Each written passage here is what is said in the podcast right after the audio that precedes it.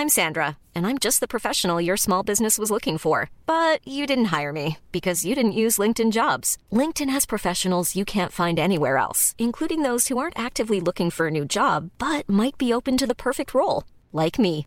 In a given month, over 70% of LinkedIn users don't visit other leading job sites. So if you're not looking on LinkedIn, you'll miss out on great candidates like Sandra. Start hiring professionals like a professional. Post your free job on linkedin.com/people today.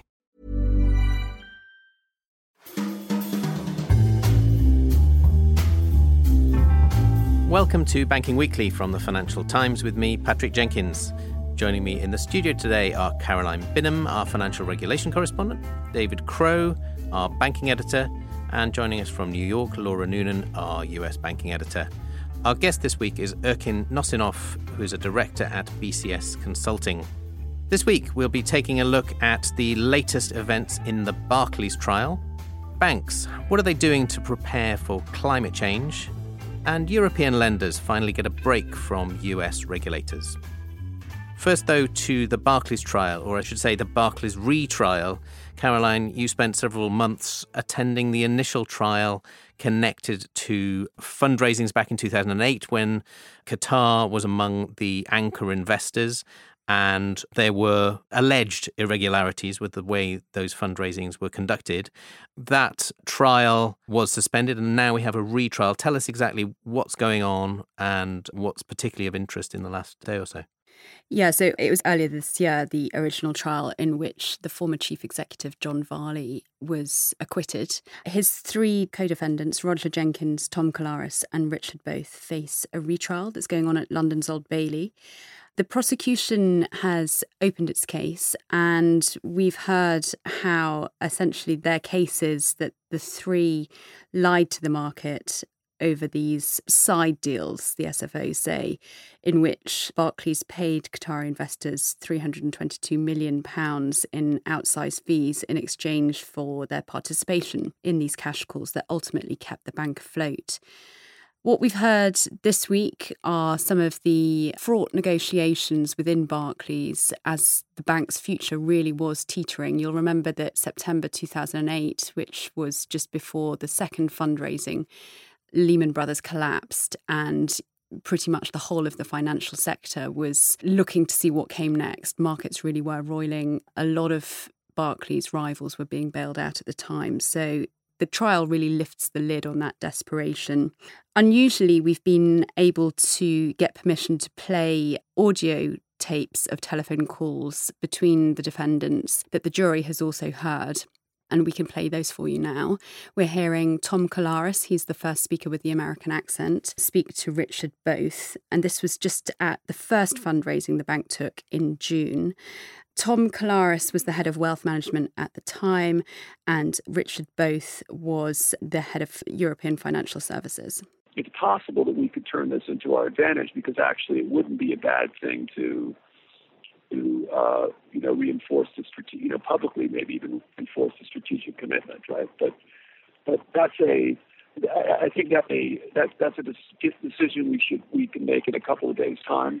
But Harding is aware of the subject and is I told him I told him I expected him to review all these documents with in his with his regards to this issue. Not you know I said love Judith, but I this I don't want to go to jail. So Mark, you've got to you've got to make sure you're comfortable. Yeah. The worst case scenario, somebody says, "Well, this is uneconomic," and I say, "Bullshit." You know, you know, you know, we're paying this amount of money for this relationship with these guys. We're delighted to do it.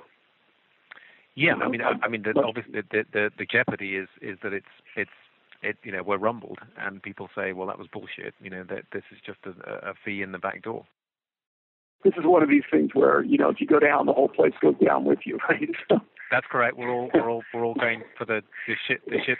We're all going for the shit food the shit food in the bad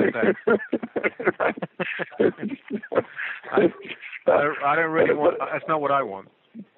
Yeah, nor nor do I. So so stay. Uh, yeah, it's important that you.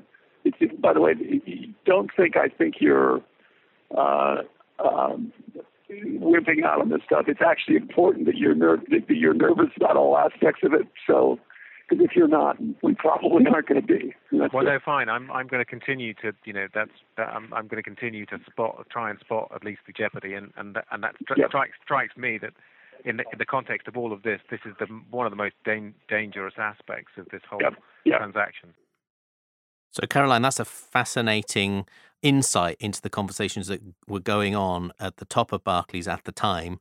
And the prosecution is alleging that this conversation and other similar communications prove that these senior managers were aware that they were on the edge of the law, if you like, in terms of the Qatari fundraising and the terms of it. Yeah, so the Serious Fraud Office say that these conversations were evidence that the defendants knew what they were doing amounted to a criminal offence, false statements essentially, and they knew that they couldn't pay the Qataris extra fees that weren't going to be disclosed to the other investors.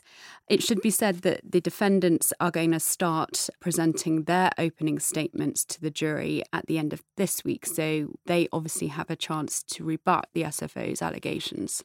And it should be said that this trial is likely to take quite a long time as well. Yeah, it's slated for five months, and obviously the defendants have all pleaded not guilty and deny the charges. Well, we'll keep a close eye. Thank you for that, Caroline. Let's move on now to our second topic and a look at how well the world's largest banks are doing in terms of adapting to climate change and complying with at least some initiatives to mitigate their contribution to climate damage.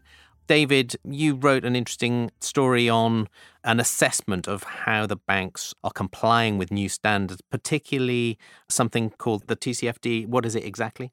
It's the Task Force on Climate Related Financial Disclosures. That is uh, a sort of initiative launched by the FSB, the Financial Stability Board, backed by Mark Carney, former chair of the FSB and the Bank of England governor, and Mike Bloomberg as well. Um, and it is basically a framework for trying to get all corporations to quantify their exposure to climate change and then to report that to investors because the buy side have started to demand answers on these sorts of risks applies to all corporations, but banks have a special place, if you like, in this because they finance a lot of the greenhouse gas emitting projects and so on. And if one were able to get the banks to start disclosing this stuff and changing their business practices, then that should have a knock on effect on corporations more generally. So, you know, let's make this clear. First step is supporting, and then what follows is disclosures on the risk of climate change to their business models and the business models of their clients. But this is the step one. This is just supporting and signing on. You wrote up an interesting report on how the big banks are doing. What are the key takeaways from that? Well, I suppose when you look down the list of the banks that have not even signed up to the TCFD, when you look at the list of those banks, it's dominated by China, where this initiative has had very little impact. But there are also some names on there that surprised me, the likes of UniCredit, Commerzbank, and so on, Wells Fargo in part because one receives lots of press releases from these banks touting their sort of green credentials, and yet they haven't even taken the very first step when it comes to this initiative. Now, the report on the compliance with these standards was written by BCS Consulting, and we're joined now by a director at BCS Consulting, Erkin Nosinov. Erkin, thanks so much for coming in. What is your impression of how well banks are doing in terms of coming into line on this? I guess the summary is that there is a lot still to be done. Of the 76 banks that have declared intent to comply with it, only 39 are actually disclosing. And those that are disclosing are doing that with a very varied level of maturity on different aspects of disclosures. So we had a very good look at those disclosures across the population. And just I'll note that we haven't looked at asset managers insurance who have slightly different challenges. But based on our analysis, the most advanced area of disclosure is own operational carbon footprint, it is reasonably well established, and there are recognized methodologies and service providers. While it is important, it's usually the smaller area of the financial services firm's climate impact. The financing and other services banks provide is arguably the most important, but it is the least advanced area. I should say that we only looked at public disclosures, and it is possible that firms do more internally than they decide to disclose. But in our experience, there is a strong correlation between the two in terms of the banks that have signed up, obviously they are the biggest or the some of the biggest, and between them, I think they account for close to half of the global banking assets. Is that right? Of those that have signed up, they cover about 40% of the global banking assets. And those that are disclosing is about 24%. Right. So there's clearly quite some way to go. Just clarify for us how this compares as well with some of the other disclosure standards there are out there. I'm thinking particularly of the UN Sustainable Development Goals.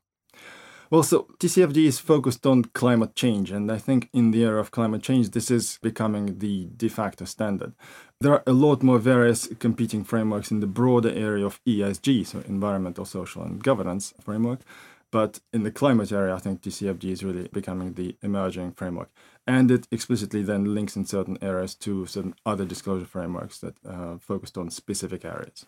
Okay, I suppose just a final question on probably the most difficult question you mentioned that about a quarter, basically, of the world's banking assets are represented through the disclosures so far. How do you get the other three quarters signed up? How do the laggards get persuaded that this is the way forward? Well, there's probably three pronged approach. In the first instance, I guess banks themselves need to own up to their role in the industry and also selfishly to realize that the risks and opportunities are real and they're really happening now yes, a lot of the impact physically will happen in the next decades, but markets have a tendency to present value the impact. And a lot of the assets they are writing today will have 20, 30 year lifespan. So those things will already be impacted. And then governments and regulators have a role to play to work with the industry to develop an appropriate way to implement incentives and, if you wish, the penalties for supporting climate action. And last but not least, I think the buy side, the asset managers, have a role to play. Although in their case, I think they have more direct influence on the actual sort of end polluters, if you wish, but they can exercise their role in relation to banks as well. Absolutely. So it's all about enlightened self interest, essentially, uh, in three different ways. Well, let's hope it makes further progress. Erkin Nosinov from BCS Consulting, thank you so much for joining us. Thank you for having us. Let's move on now to the third and final topic of today's podcast. And we go over to the US, where we're joined by Laura Noonan, our US banking editor. And US regulators have finally given European banks a bit of a break, Laura. What exactly has happened?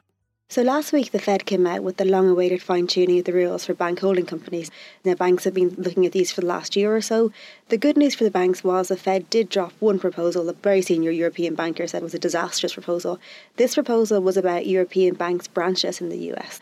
European banks and most foreign banks do most of their US activities through subsidiaries, and as regular listeners will know, these subsidiaries are subject to a lot of rules in the US but they also have some branches. And what the Fed had talked about doing was having liquidity requirements for the branches as well as for the subsidiaries. And the Fed ultimately decided against this. So there was a lot of relief around that. So, did the European banks get anything else that they wanted in these regulatory revisions?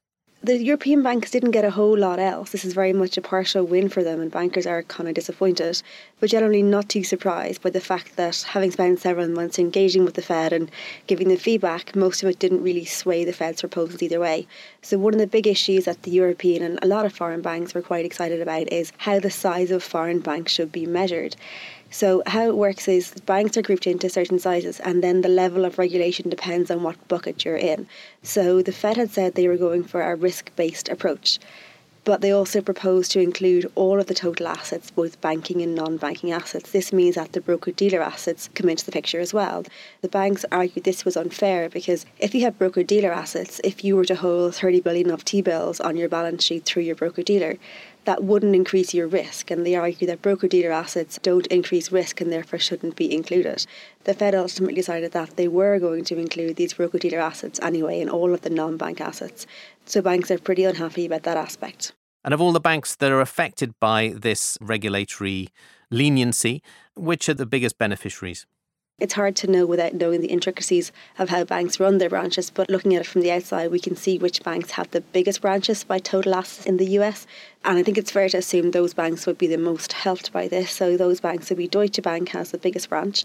Then there are three large Japanese banks that also have sizable branches, and then SocGen, also Credit Suisse just below them. The one thing is, it's not over forever. So what's going to happen is the reason the Fed didn't proceed with this is that they decided that there's actually something going on at global level anyway through the Basel Committee. So what they're going to do is let the global regulators settle it. So what it does mean is that there will likely be some kind of liquidity requirements coming for branches. However, banks are more comforted by this because it will be a single global rule everywhere. What banks are most concerned about in this and lots of other aspects of regulation is a chance of having an uneven playing pitch. So, even in the event that there is going to be rules around liquidity for branches, they would prefer them to be global rules. And that looks like what they're going to get here. Well, thanks very much for that, Laura. That's all for this week. Thank you to Caroline, David, and Laura, and also to Erkin Nosinov, a director at BCS Consulting. And also thank you for listening. Remember, you can keep up to date with all of the latest banking stories at ft.com/banking. Just a word to say, we've also launched a new podcast this month called The Rachman Review, a weekly look at global affairs by the FT's chief foreign affairs commentator, Gideon Rachman. The show will take in some of the interviews with decision makers and analysts he meets in his travels around the world, and will also draw on the FT's great network of foreign correspondents. This show is exclusively for FT subscribers, so if that's you, please go to ft.com slash Rachman Review and sign up for a taste of the global political debates that Gideon writes about in his columns. Banking Weekly was produced by Fiona Symon, and we'll be back next week. Until then, goodbye.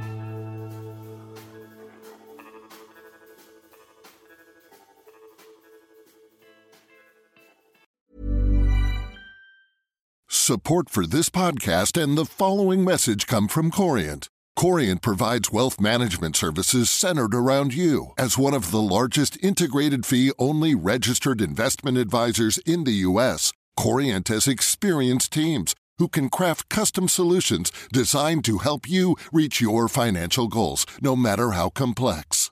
Real wealth requires real solutions. Connect with a wealth advisor today at Corient.com. That's Corient.com.